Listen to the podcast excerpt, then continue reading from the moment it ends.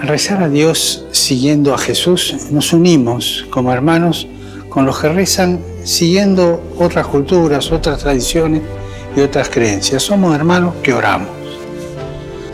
La fraternidad nos lleva a abrirnos al Padre de todos y a ver en el otro un hermano, una hermana, para compartir la vida, para sostenerse mutuamente, para amar, para conocer.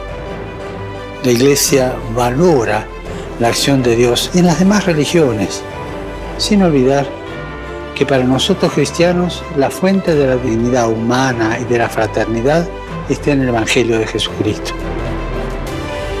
Los creyentes debemos volver a nuestras fuentes y concentrarnos en lo que es esencial, lo que es esencial de nuestra fe, la adoración a Dios y el amor al prójimo.